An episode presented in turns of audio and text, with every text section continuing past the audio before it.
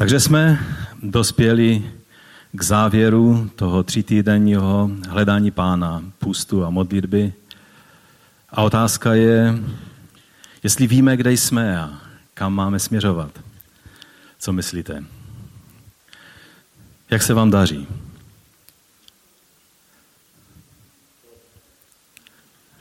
Děkuju. Amen. Co prožíváte?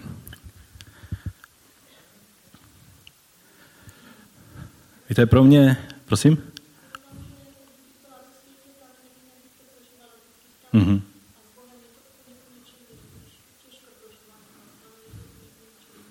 Amen. Karolinka vlastně vyjádřila to, že být součástí těla Kristova, Božího království, mít Pána v srdci, je nesrovnatelné s tím, co člověk prožívá v tomto světě, který to nepoznal.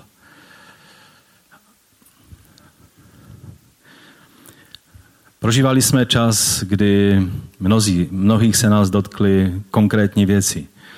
Já jsem dostal mnohé takové napomenutí ve svém životě. Já jsem se o tom sdílel na těch modlitbách ohledně přehlcení různými věcmi, které jsou velice dobré a, a, a potřebné, abych byl v nich zapojen. Je to všechno služba Pánu.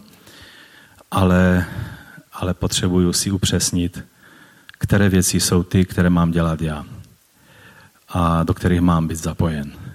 A ty ostatní, i když jsou dobré, říká se, že největším nepřítelem těch výtečných božích věcí vždycky jsou všechny ty dobré věci.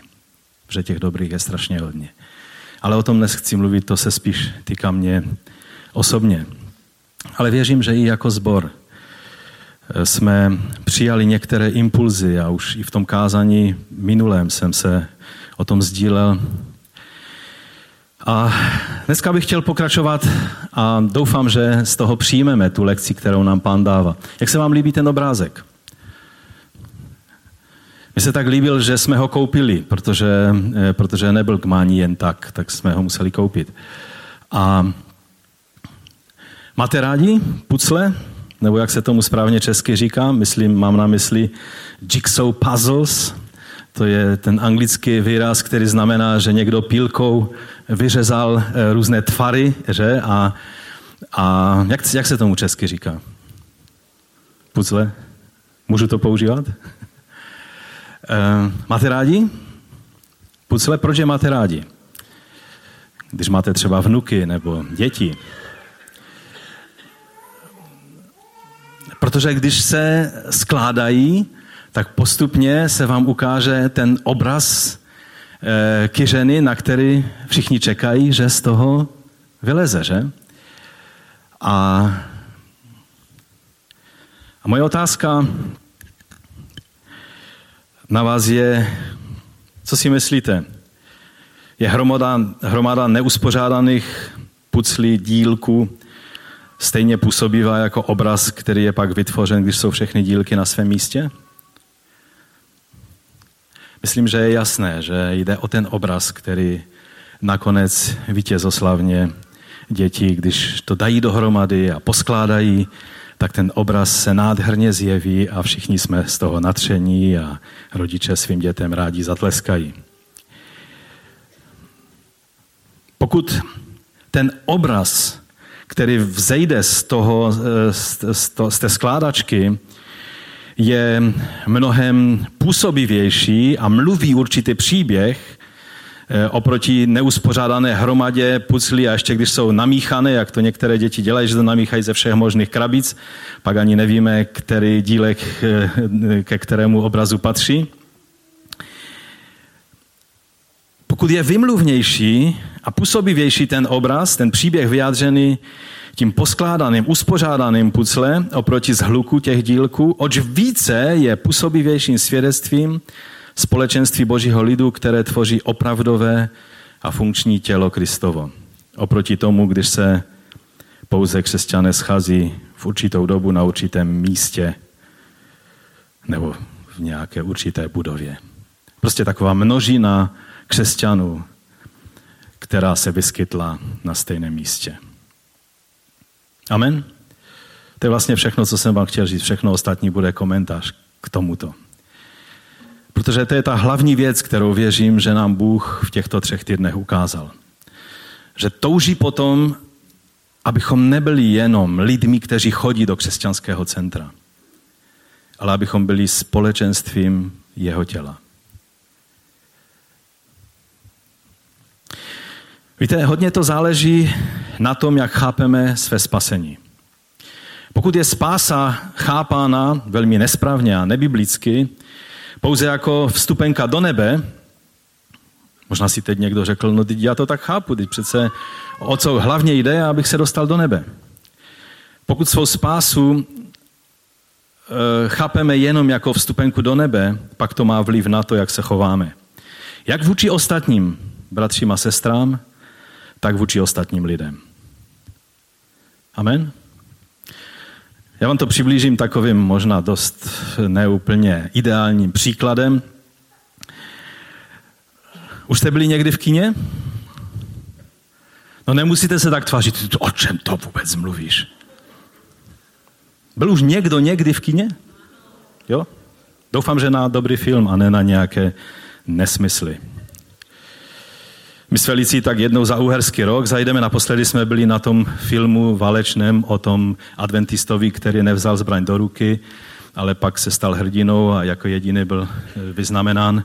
Bylo tam asi deset lidí v tom velkém kinosálu a ještě mi připadali, že to jsou všechno adventisté, takže my jsme tam byli taková výjimka.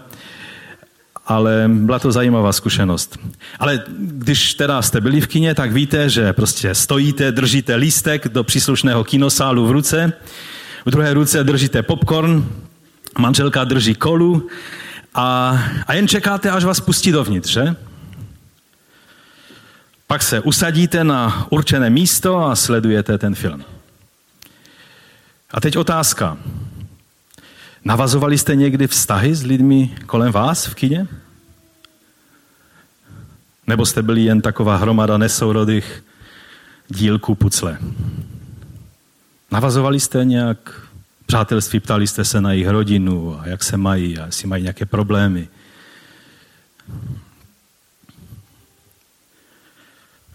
Snažili jste se nějak do toho obrazu, který ty pucle mají vytvořit, uspořádat? Ne? Nebo ano? Snažili jste se ty lidi poznat, dozvědět se jejich problémy, potřeby? Ne? Proč? Že? Protože v kině se to nedělá. Tam musíte dokonce telefon vypnout, protože když se vám rozsvítí, tak všichni vidí, že rušíte. Jste tam sami za sebe, individuálně. Byli byste velice podezřelí a mohli by vás vzít za nějakého podivína.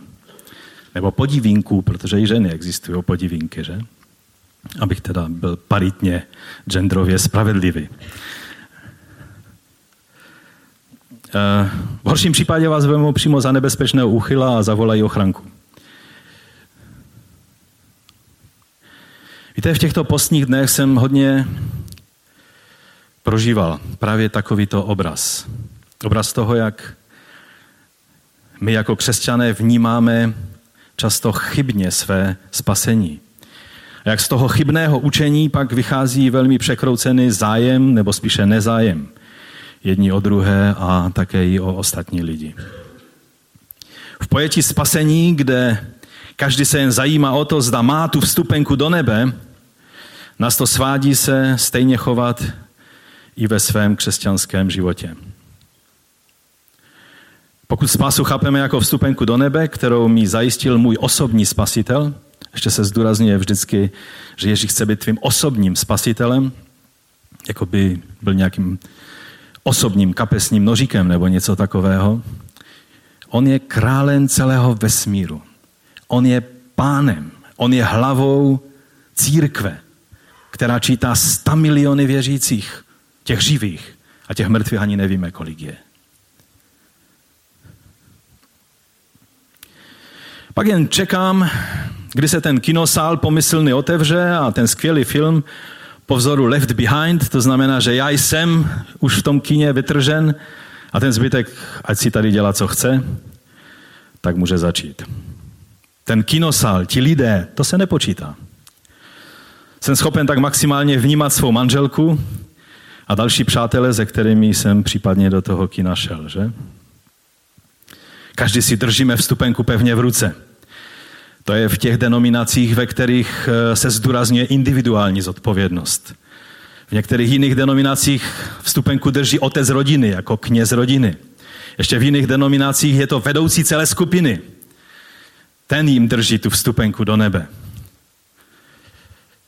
Ale výsledek je vždycky stejný. Ti ostatní nás nezajímají.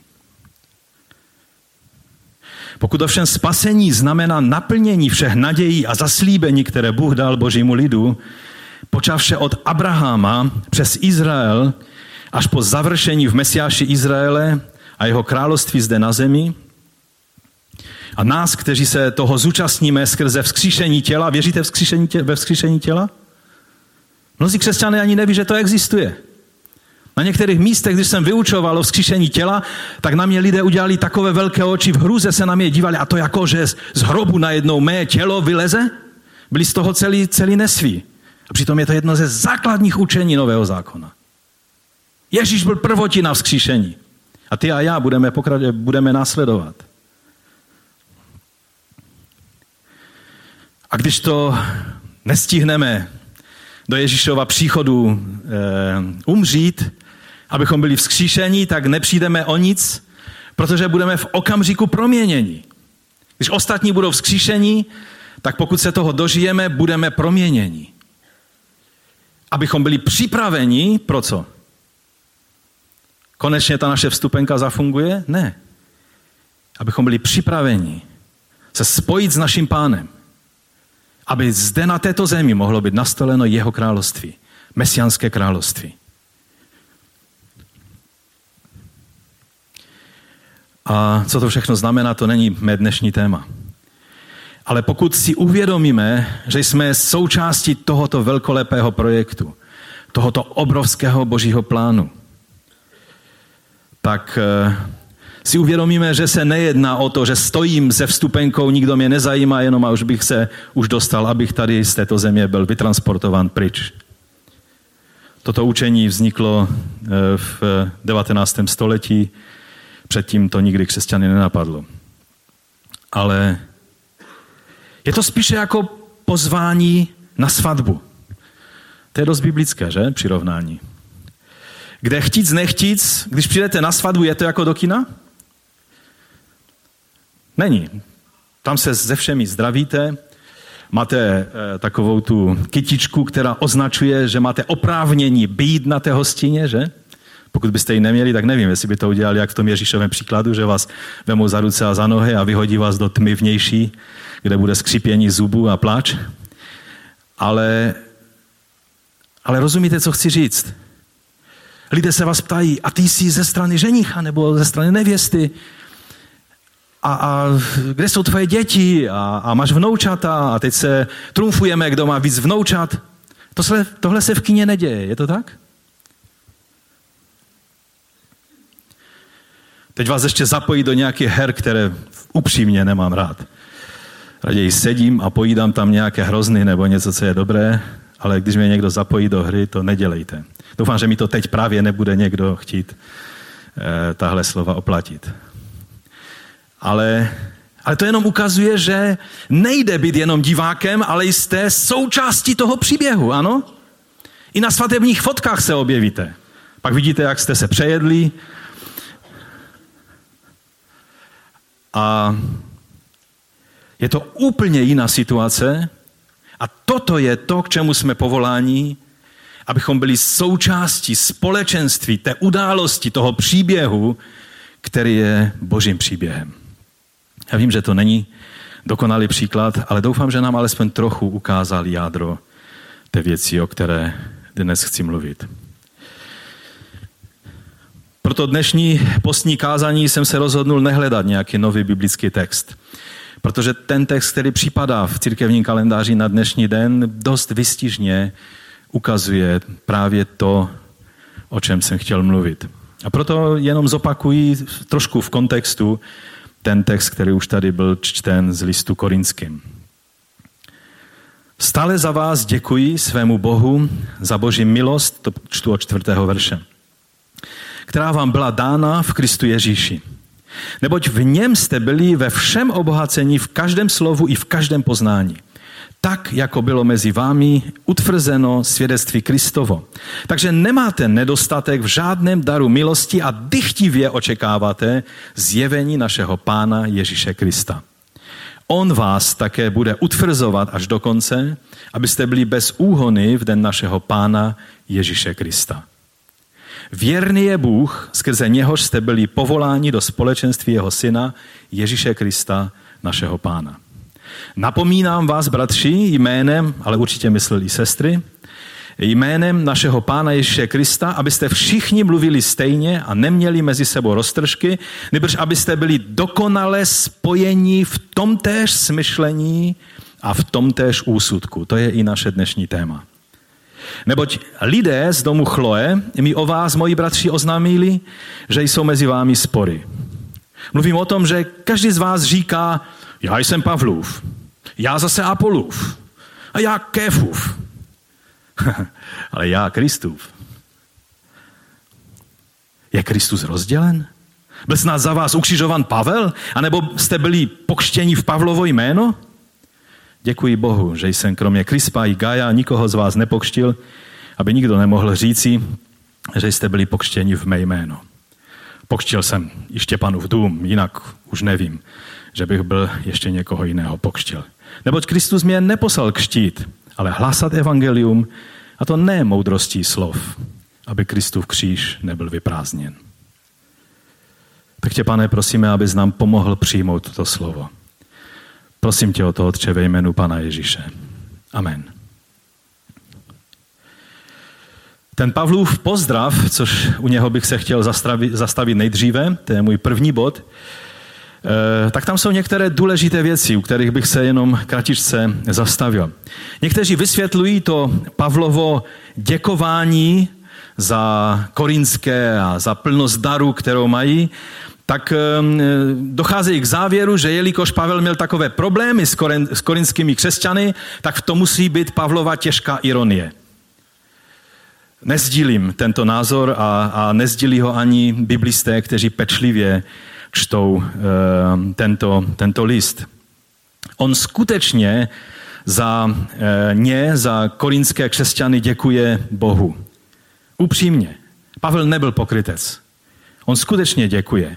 A pak také děkuje za duchovní dary, které se u nich projevují. Víte, ti teologové, kteří to vysvětlují jako Pavlovou ironii, tak si neuvědomují Pavlův způsob uvažování v kontextu. On děkuje za ně, to znamená za korinské, kvůli boží milosti, která jim byla dána. To je to, co máme vidět v ostatních. I v těch méně sympatických. A netvrďte mi, že všichni lidé na světě vám jsou stejně sympatičtí a všechny stejně milujete. Protože jsme lidé, vidíme mnohé věci. Pavel miloval nejenom ty sympatické, i ty méně sympatické, ale dokonce i ty problémové, korinské, stejně vroucí láskou, protože tady nešlo o sympatie a antipatie, tady šlo o jejich identitu. Někde v týdnu jsem říkal příklad, že dneska genetické testy dokážou určit, jestli třeba se určilo, že v Egyptě je snad jenom, já nevím, deset nebo patnáct procent Arab, lidí arabské krve.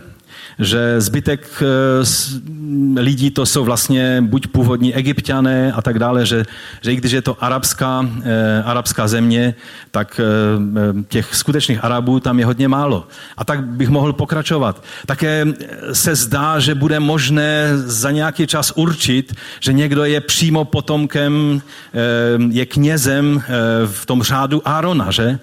A když bychom najednou objevili člověka, ty jsi podle řádu Árona, ty jsi potomkem, ty jsi vlastně knězem, ono se to dělá jinak, ale kdyby se to potvrdilo i geneticky, tak, tak bychom se na toho člověka dívali a vůbec by nás nezajímalo, jestli je malý, vysoký, jestli má malý nebo velký nos, jestli je plešatý nebo má dlouhé vlasy, ale to, co by na ně bylo zajímavé, je co? Co by nás fascinovalo na tom člověku, to je přímý potomek Árona. Ti lidé, kteří chodili do přítomnosti živého Boha, on je přím, v přímé linii potomkem. Wow! Byli bychom nadšení. A já vám chci říct, že v tobě je ještě důležitější identita. Ty nejsi podle řádu Áronova. Ty jsi ve veleknězi podle řádu Melkisedekova, který byl boží. V Mesiáši jsi královské kněžstvo, o kterém se kněžím v jeruzalémském chrámu jenom zdálo a říkali si, v mesiánském věku se možná toho dožiju. Identita ve tvém bratru, který ti leze ve sboru na nervy, není áronovská identita, ale mesiášská identita. A to je mnohem víc.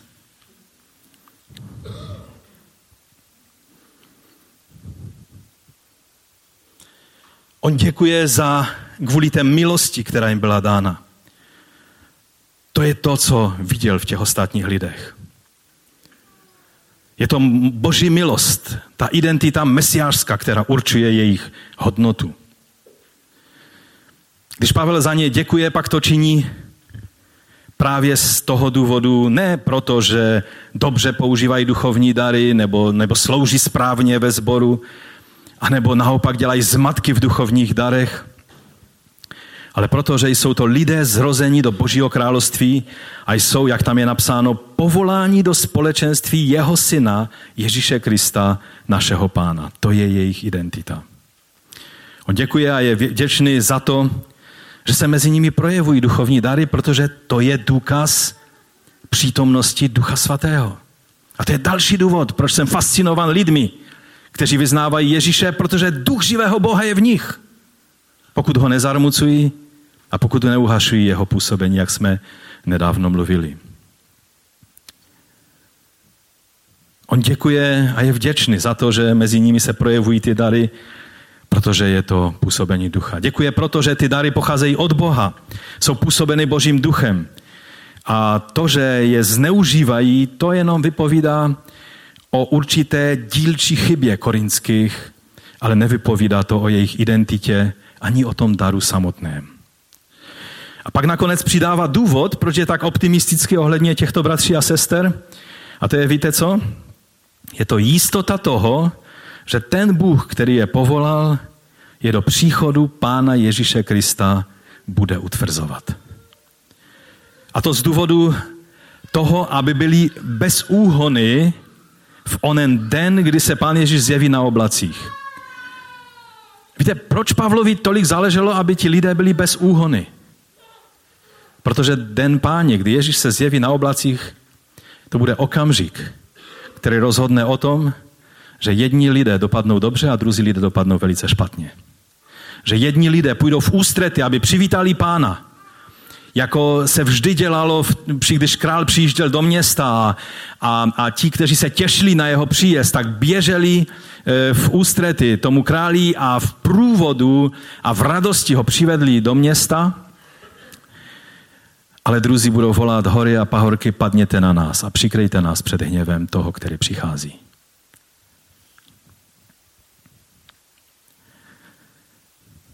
Je to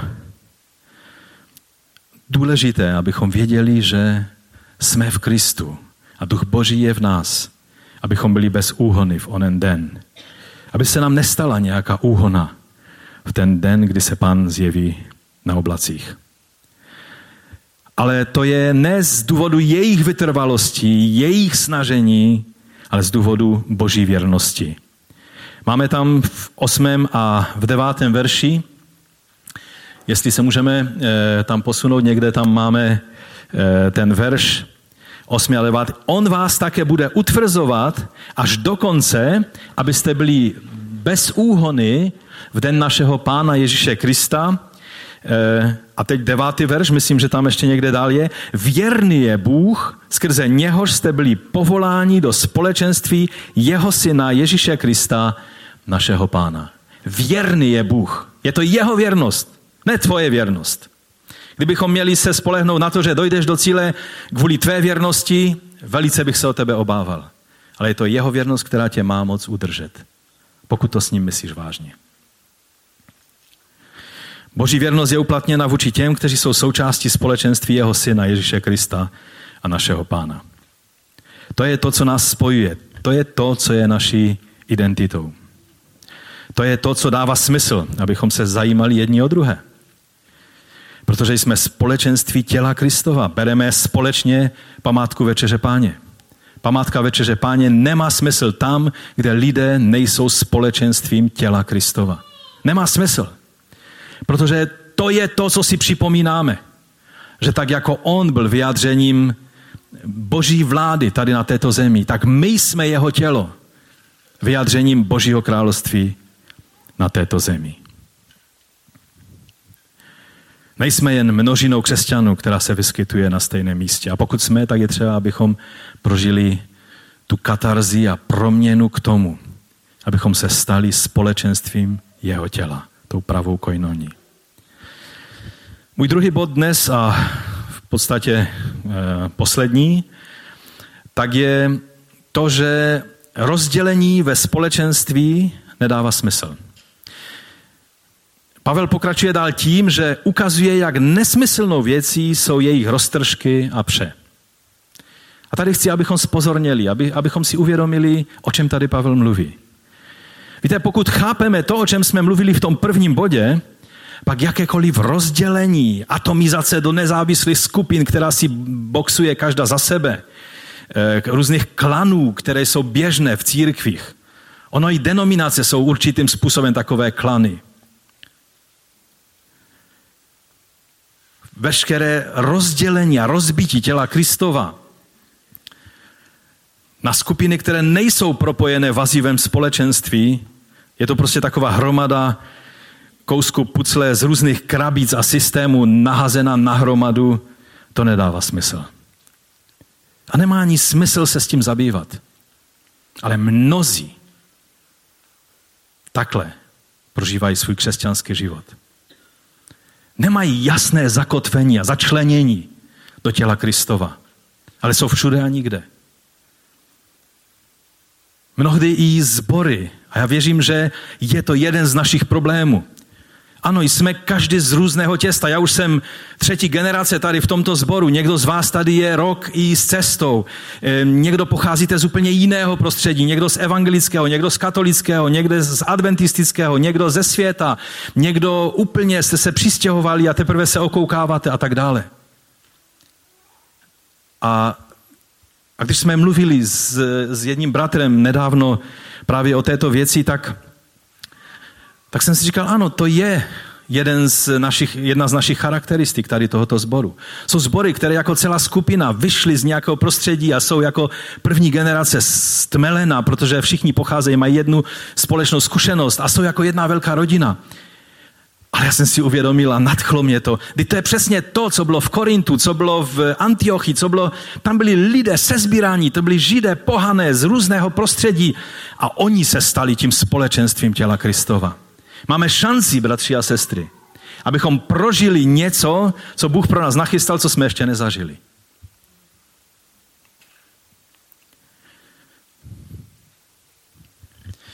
Pavel říká, napomínám vás, bratři, jménem našeho Pána Ježíše Krista, abyste všichni mluvili stejně.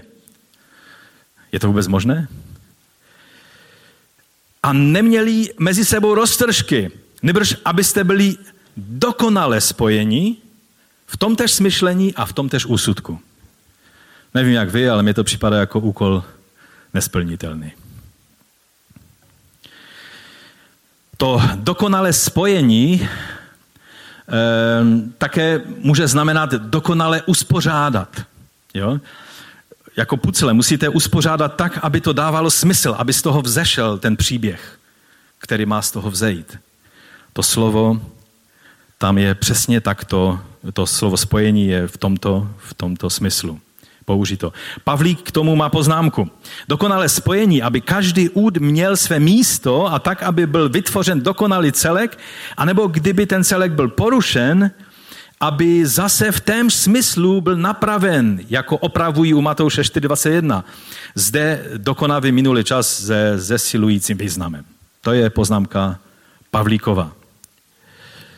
Být nejenom volným, polétavým kouskem puzzle, po kterém ani není už teď poznat, kam vlastně z které krabice vypadnul.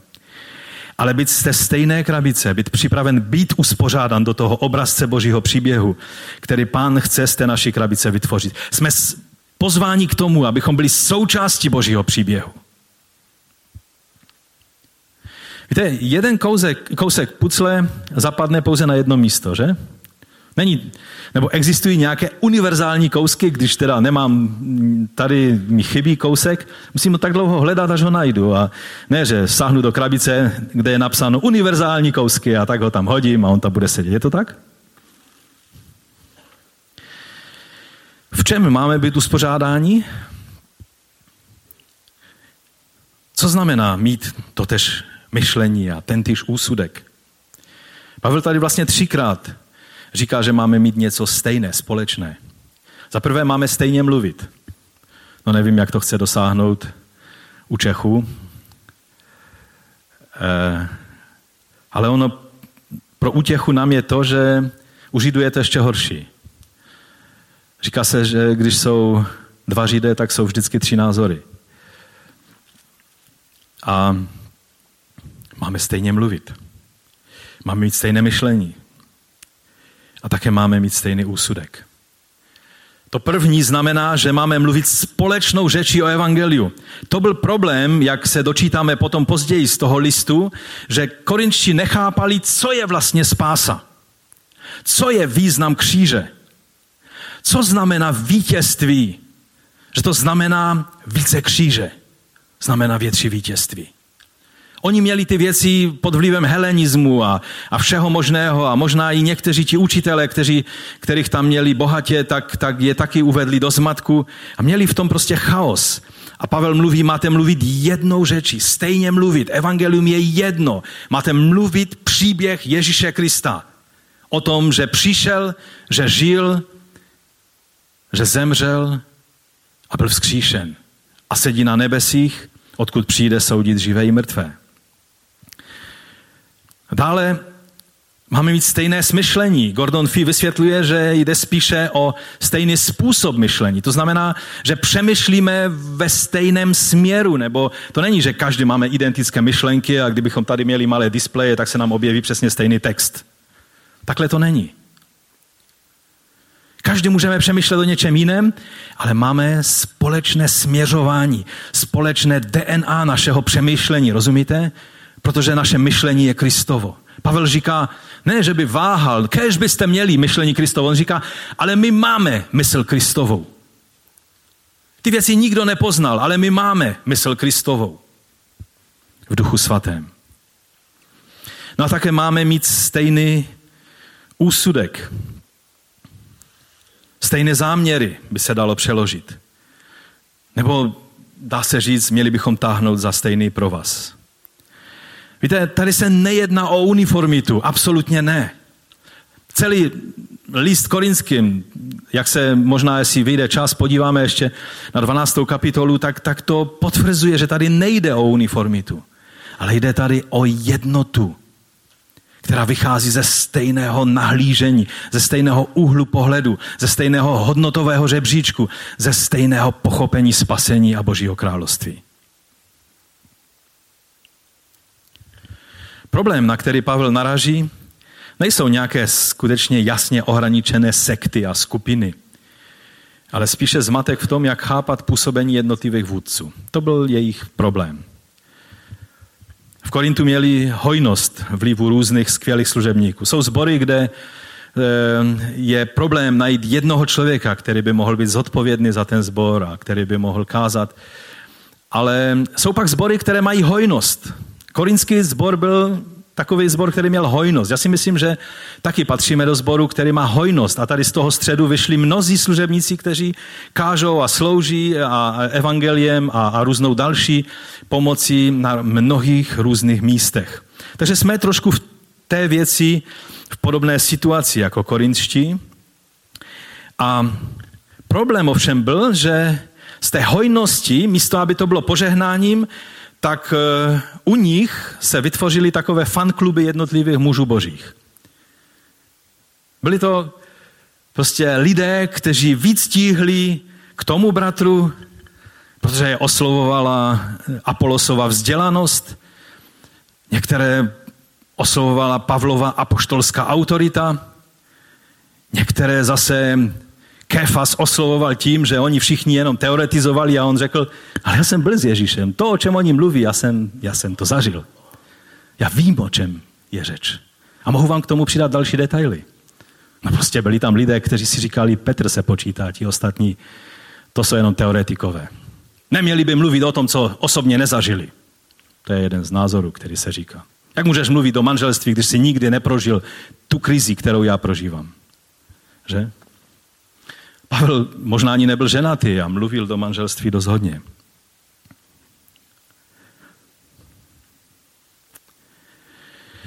Takže se tam vytvořil, je to dvanáctý verš, že já jsem Pavlův, já Apolův, já zase Kéfův. No a ti, co tomu dali korunu, to tam je ten dodatek, ale já Kristův. Vy všichni nechápete, ale já a můj Pán se počítá, nic jiného se nepočítá. Kdo měl pravdu? Ten poslední? Ta poslední skupina? Ani jedna, že? Protože ta poslední skupina, to já Kristův, myslela, já jsem Kristův a proto nemám nic společného s Pavlem, nemám nic společného s Apolosem a, nemám nic, a nepotřebuju Kéfase, aby mi tady něco vykládal, protože Pán mi všechno zjevuje, já jsem Kristůva, on je ten, který se jediný počítá. Je to hereze. Bez Kéfasů a Apolů a Pavlů nelze být Kristův. Rozumíte? Oni všichni jsou součástí toho příběhu, který vyjadřuje to pucle.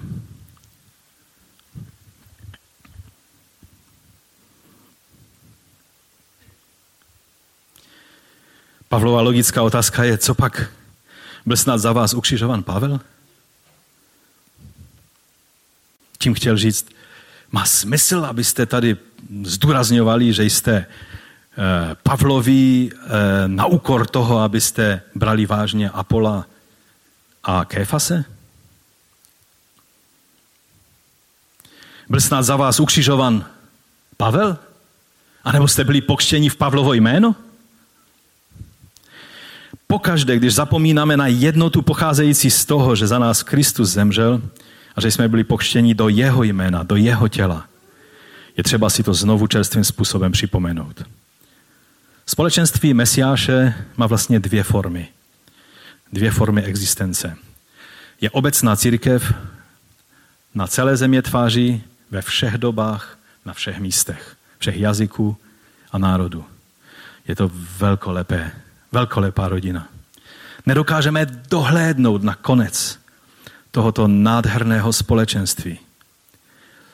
Součástí této církve je i Abraham, i David, i ti všichni, kteří byli opravdovými svědky Ježíše Krista v průběhu dějin.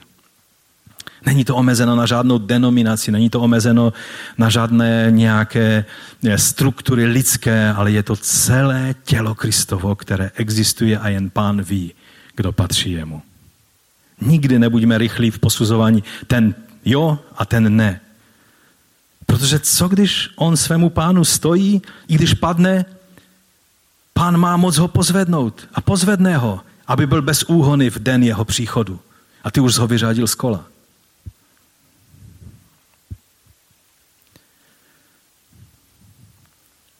Pak je místní společenství církve, které tvoří sbor. To je třeba naše společenství. V řeštině ovšem oba tyto celky jsou nazvány jednoduše slovem eklezia, čili vyvolené shromáždění, dá se říct. Lidé, kteří jsou vyvoleni k tomu, aby byli součástí Božího shromáždění. Těla Mesiáše. Na, na nichž je vyjádřena vláda Ježíše Krista, jeho království. Je třeba být členem konkrétního společenství? Možná jste i o tom přemýšleli v tom období půstu. Je třeba být součástí konkrétního společenství? Na to si odpovězte sami. Odpovím vám otázkou. Lze být rukou všude možně? Taková ruka, která se pohybuje tak různě podle potřeby. Ne? Lze být univerzální nohou, kterou si může kdokoliv půjčit, když potřebuje? Sorry za ty dnešní příklady, oni jsou takové přízemní, ale možná, možná dojdou k cíli lépe než nějaké vznešené teologické obraty. Nejde? Taková univerzální noha. Jo? Vás bolí noha, tak si vezmete univerzální nohu a, a už vás nebude bolet. Ano, lze podat někomu ruku, spojit se rukama, lze pracovat ruku v ruce s někým, ale ruka vždycky někam patří. Ruka oddělená od těla by na nás působila hrůzně, kdyby tady ležela, že? Vemte si, to je univerzální ruka, tam může být v kácečku, všude. Kde chcete, ona bude fungovat. Taková zručná ruka, zlatá česká ručička.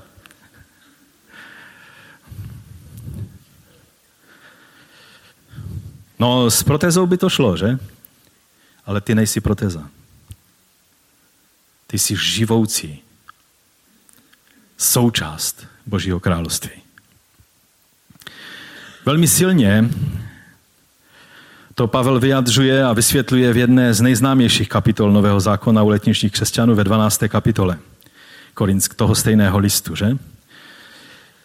O čem je tato kapitola? dvanáctá Když se řekne mezi některými takovými už znalci letničními dvanáctá kapitola Korinských, tak vám vyjmenou všech devět duchovních darů, rozstřídí vám je do, do, do, do eh, pod skupin, potřech a, a budou vám mluvit, jak ty dary fungují a tak dále a vůbec nemají ponětí o tom, že ta kapitola vůbec není o darech. Nebo teda mluví o darech, ale to není její hlavní téma. Co je hlavní téma té kapitoly? Pojďme si ji přečíst.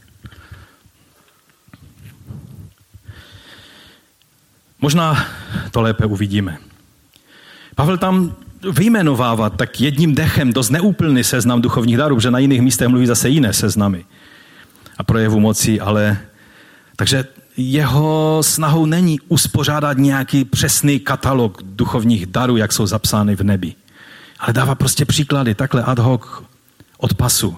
Vyjmenovává některé dary a nezapomíná vyjmenovat ty, které byly právě hodně problematické v korinském sboru. Takže pojďme si to přečíst.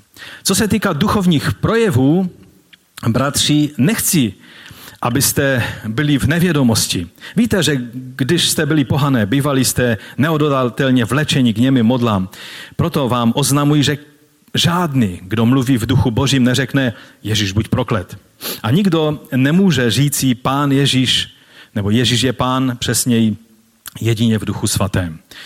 K tomu se nechci vyjadřovat, to je samo téma, které by stálo za to a vím, že byste chtěli vědět, co to všechno znamená, ale jednoduše, když mluvíme, že je a vyznáváme Ježíše jako Pán, tak on, tak nám to vlastně zjevuje Duch Svatý, když chápeme, co to znamená Pán. Že Mesiáš, tak jak jsme o svatcích mluvili, to je politická, politická role.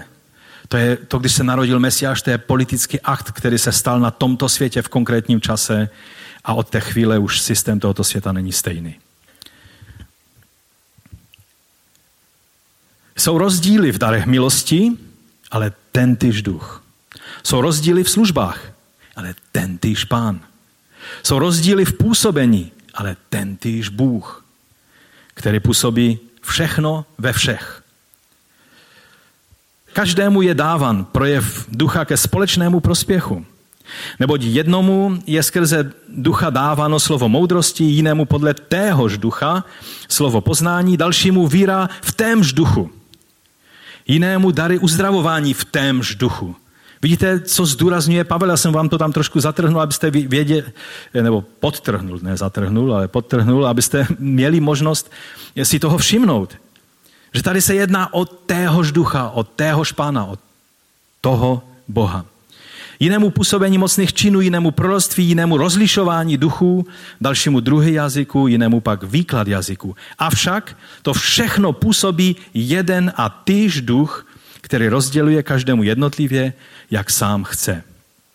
Nejdříve je řečeno, že je to tentýž Bůh, který působí všechno ve všech, a teď je to, že je to týž duch, který rozděluje, jak sám chce. Že? Čili tady je, tady je ukázána, jak, jak, jak troj, trojedinost Boží, nebo trojičnost Boží, tak zároveň i jeho jednota. Neboť jako tělo je jedno, ač má mnoho údů, a všechny údy jednoho těla, ačkoliv je jich mnoho, jsou jedno tělo, tak i Kristus. Neboť v jednom duchu jsme byli všichni pokřtěni v jedno tělo, ať Židé nebo Řekové, otroci, svobodní, všichni jsme z jednoho ducha dostali napít. Cítíte tady tu jednotu, která z toho vane? Vždyť také tělo není jeden úd, nýbrž mnoho údů. Je tady rozmanitost, není to uniformita. Kdyby noha řekla, protože nejsem ruka, nepatřím k tělu. Nepatří snad proto k tělu? A kdyby řeklo ucho, protože nejsem oko, nepatřím k tělu. Nepatří snad proto k tělu? Kdyby celé tělo bylo jen oko, kde by byl sluch? A kdyby celé tělo bylo jenom ucho, to by bylo divné tělo, že? Bylo by to takové sloní ucho velké. Kde by byl čich? Ale Bůh umístil údy, každý z nich v těle umístil tak, jak chtěl. Kdyby bylo všechno jedním údem, kde by bylo tělo? Čili jednotlivé části těla netvoří tělo, celé tělo, celek je to tělo. Je mnoho údů, ale jedno tělo. Oko však nemůže říct ruce, nepotřebují tě, hlava nemůže říct nohám, nepotřebují vás. Naopak ty údy těla, které se zdají být slabší, aby Pavel použil eufemismus, že, jsou nezbytné. A části těla, které pokládáme za méně čestné, obklopujeme zvláštní ctí a našim neslušným částem dáváme tím větší slušnost, což naše slušné údy ani nepotřebují. Ale Bůh sestavil tělo tak, že tomu potřebnému dal zvláštní čest, aby v těle nebyla roztržka, ale aby údy navzájem o sobě, o sebe stejně pečovaly. To je to, o čem mluvil Gerta před chvílí. A když jeden úd trpí, trpí spolu s ním všechny údy. A když jeden úd je oslovován, radují se všechny údy spolu s ním. To není situace kinosálu, kde si každý užívá sám za sebe, super film, odchází, má husí kůži z toho, co prožil. Ale ti lidé, on tak ví maximálně, kolik těch lidí v tom sboru, teda v tom kině bylo, že? Vy jste tělo Kristovo. A jednotlivě jste jeho údy. A v církvi Bůh ustanovil nejprve apoštoly, za druhé proroky, za třetí učitele, potom projevy moci, potom dary uzdravování, pomoci, vedení, druhy jazyku. Jsou snad všichni apoštole? Nebo apoštolové? Jsou snad všichni proroci? Jsou snad všichni učitele? Někdy se to tak zdá. Co křesťan, to jasná teologie. Někdy číst Facebook o teologických rozpravách některých lidí je skutečně na zváženou. Jestli, jestli by nebylo lépe, aby někteří lidé si sedli a přečetli si znovu Biblii a, a, a dali se poučit, sedli si s nějakým učitelem Bible, který jim vysvětlí, jak přistupovat k věcem. Protože mluví tak kategorizující soudy o jiných křesťanech eh, ohledně toho, jak, jak oni zase vidí Biblii a, a opadnou vám prostě ruce. Co pak všichni jsou proroci, všichni jsou učitele? Mají snad všichni projevy moci? No někdy se zdá, že někteří se tváří, že kdybychom všichni byli správní křesťané, všichni bychom dělali projevy moci. Pavel říká, všichni? Všichni to mají? Mají snad všichni dary uzdravování? Mluví snad všichni jazyky? Nebo je snad všichni vykládají? Vy však usilujte o větší dary milosti a ukazují vám, nebo ukážu vám ještě mnohem zácnější cestu. Kdybychom měli čas, bychom mohli pokračovat třináctou kapitolou, kterou vám doufám představovat nemusím. Je to kapitola lásky. Je to hymna lásky. Je to nádherná, nádherné vyjádření. Jestli, jestli Pavel skutečně nepoužil něco, co už tehdy existovalo jako píseň, ale sám to napsal, tak kromě toho, že byl skvělý teolog a filozof a, a, a prostě apoštol, tak kromě toho byl i skvělý básník. No a teď už jsme u závěru. Myslím, že není třeba zdůrazňovat, že tady jde o jednotu v různorodosti. Ale já bych se vrátil ještě v tom závěru k tomu devátému verši. Věrný je Bůh, jak jsme četli, skrze něhož jste byli povoláni do společenství jeho syna Ježíše Krista, našeho Pána. Víte, být povolán, to není jako, že bum, bác a už tam jste. Společenství je proces.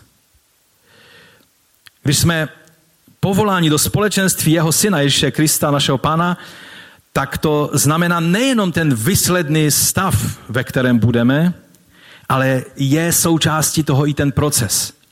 Víte, království Boží už je tady, ale ještě ne v té završené plnosti. Proč si Pán dává tak na čas? Proč Bůh si tak dává na čas, že dává ta staletí toho času, kdy už tady je Boží království, ale ještě ne v završené plnosti? Víte proč? Protože ten proces stávání se je stejně důležitý jako ten výsledek. Amen?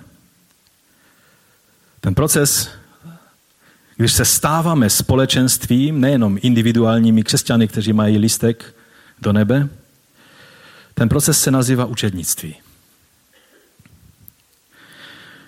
A říká se, že cesta k cíli je někdy stejně důležitá jako cíl samotný. Nebo někdo řekl, že cesta nás učí mnohému o cíli, ke kterému směřujeme. Zatímco směřujeme k cíli, tak, tak můžeme poznávat věci, které jinak bychom nepoznali, a když dorazíme do cíle, budeme vděční nejen za ten cíl, ale i za tu cestu. A toto je život křesťana ve společenství těla Kristova. Víte, nevím jak vy, ale když se vrátím k tomu mému takovému dětskému příkladu o tom pucle, o té krabičce, a přišel bych a, a nějaké vnouče by mi ukázalo hotový obraz pucle, jak poskládal někdy předtím, tak řekl, aha, to je hezké, no dobré, fajn, a odešel bych, že? Ale když tě dítě pozve k tomu, aby si prošel ten příběh toho skládání spolu s ním, je to zajímavější? Rodiče to většinou takhle dělají, že? Nebo to necháte děti, až, až to budeš mít hodové, tak mi zavolej. Dáváme špatný signál. Protože tím, jako bychom, udělej to, jak chceš, hlavně chci vidět výsledek. Ale buďme součástí toho příběhu, i u takového pucle s dětmi. A A ono je to mnohem zajímavější, protože postupně se vám rysuje. Ještě když neznáte ten obraz, který má vyjít, tak je to o to zajímavější, že najednou se vám začíná rysovat to, co z toho vzejde. A ten proces je stejně fascinující, jako i cíl, ke kterému směřujeme. Oč více fascinující je, když nás z té hromady těch halabaladílků pucle, když nás Bůh skrze svého ducha vytváří v ten svůj nádherný obraz, který vypovídá jeho fantastický a velkolepý příběh, do kterého jsme vtaženi, jsme pozváni, jsme jeho součástí. My nejenom čteme o tom, co Bůh konal v době apoštola Pavla a Abrahama, ale my ty stejné věci, tak jako Petr řekl, vždyť to, co se stalo v Kornéliově domě, to je přesně to, co jsme prožili my na začátku. To je přesně to, o čem snil Abraham. On byl součástí toho příběhu v té chvíli a ty a já máme možnost být součástí toho příběhu. Ta cesta k cíli je úžasná a nechtěl bych o ní přijít. Někdy se říká, no tež, když je spasení tak důležité, tak když ten člověk má má v ruce tu vstupenku do nebe, no tak jeho třeba odstřelit a bude tam okamžitě, že? Tak jak ta babička s dědečkem, babička stále jenom chtěla tu e, zdravou výživu a tak dále a kupovala si knížky a frusturovala a pomalu už pak nejedli nic, jenom nějaké takové seno na talíři a tak. No a pak zemřeli a, a byli v nebi a, a když viděli tu nádheru a tu krásu, tak, tak dědeček říká, vidíš babičko, kdyby si neotravovala s tou zdravou stravou, už jsme tu dávno mohli být. Víte, ono by to bylo logické, no tak, tak prostě pokud nezáleží na té cestě toho, jak se stáváme postupně společenstvím těla Kristova, no pak by bylo jednodušeji nás odstřelit z této země okamžitě, že? Tohle je evangelium džihadistů. Oni, když se dozví, že na ně tam čeká sedmdesát dva, nebo kolik, to jsou dohady, kolik jich tam vlastně má být, těch panen, tak mnozí z nich prostě jsou tak frustrovaní z toho života tady, že se nechají za těmi panami odstřelit. A to, kdo je tam čeká na druhém konci, je pouze Lucifer a to není moc příjemné setkání. Ale když žijeme s Kristem, on nás vytváří ke svému obrazu a tenhle proces, kdy se stáváme učedníky, když vidíme, jak Ježíš chodil s těmito muži, které si vzal jako své učedníky, jak oni stále s otevřenými ústy hleděli na to, do čeho je uvedl. Tohle je ten příběh, do kterého ty a já jsme pozváni. Ale chci vám říct, to není individuální věc, ale jsme pozváni jako společenství, protože to je to jediné, co má smysl. Ježíš je hlavou církve, hlavou těla. To není nějaká hlava rozkouskovaných a rozsetých, roztrhaných na kusy nějakých částí těla. Ale je to tělo, které pečuje o každý út, které, které žije a je na svém místě. Každý má své místo. Tak jako v tom obraze pucle. Každý dílek najde to své místo. A ten, kdo se dívá na ten příběh, tak nemusí vnímat ty jednotlivé dílky, ale vidí ten celkový obraz. To je to, když lidé uvidí naši lásku k sobě navzájem. Rádi bychom milovali celý svět, jak jsem řekl v minulém kázání. Také bychom rádi milovali všechny své nepřátelé a prohlašujeme to. A je to pravda, je to správné. Ale odvážme se milovat i ty, kteří nám jsou blízko a kteří nám občas šlapnou na naše kuří oko a, a narazí do nás ve sboru a A nepozdraví nás. Mě mnozí mladí lidé nezdraví. Nevím proč, ale asi nejsem hoden toho, aby mě zdravili. To je v pořádku, já se neurážím. Akorát, že, že někdy někdo prostě mě ve městě nepozdraví a někteří lidé to půl roka řeší v sobě. On určitě má něco proti mně. Ty přece by ne, nešel jenom tak. Nebo v autě. On na mě nezamával z auta. Víte, ty moderní auta mají, mají takové, takovou nevýhodu, že se vzájemně nevidíte. Vy z toho auta vidíte, ale ten člověk, když jdete a někdo z auta může na vás mávat, kolik chce, vy ho nevidíte. Takže potom vypadáte jak nějaký neslušný člověk. Ale přece společenství, rodina. Co pak, když by náhodou bracha váš nebo sestra šla po městě a A, a tak by se díval na ty různé akce v těch vilohách a tak dále, že by si vás nevšimnul, tak od toho usoudíte, že on vás už nebere za svého bratra? Možná si změnil dokonce už i příjmení, budete podezírat. Možná už patří do nějaké jiné rodiny. Nesmysl, že? Proč takhle uvažujeme v těle Kristově? Povstaňme k modlitbě.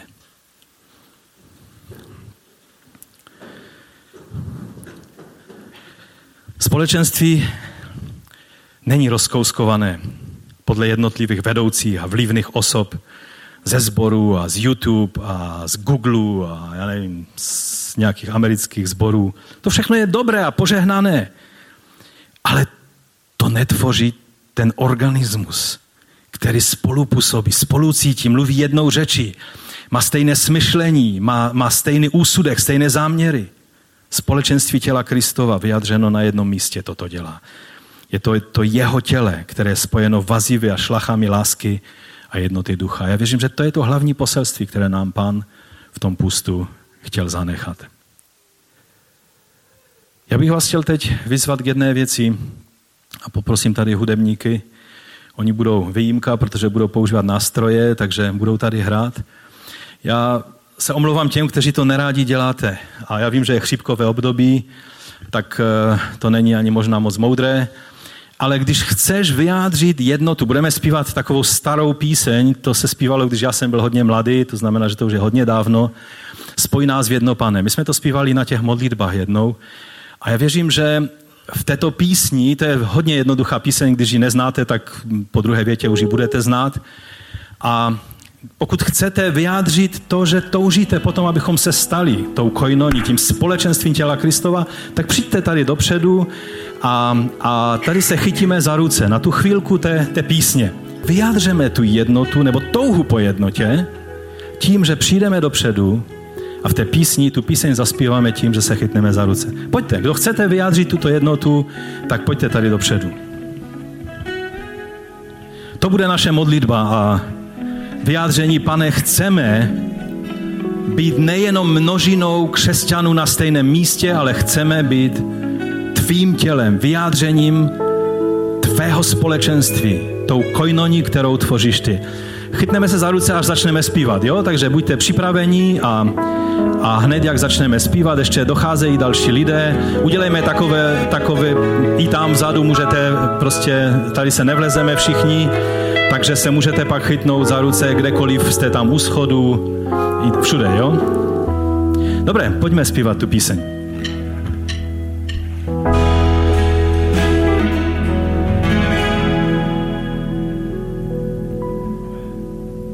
Amen. Takže můžete se už teď pustit a já doufám, že toto poselství, které jsme přijali, že dovolíme Pánu a Duchu Svatému, aby nás přetvořil z té určité množiny křesťanů na tomto místě v jeho společenství, jeho těla. Pane, to je to, za co tě prosíme. To je to, na co očekáváme. To je to, co očekáváme, že ty učiníš s námi v těch následujících dnech, týdnech, měsících a létech. My nejen, že se těšíme na ten okamžik tvého příchodu, kdy ty přijdeš a kdy ty shromáždíš všechny ty, kteří tobě patří, aby si s nimi založil to nádherné a velkolepé království Boží na tomto světě. Ale my se těšíme i na tu cestu směrem k té věčnosti, když půjdeme spolu jako bratři a sestry, jako společenství tvého těla, uprostřed mnohých dalších společenství, které jdou stejnou cestou. My ti za to chválíme a vyvyšujeme. Amen.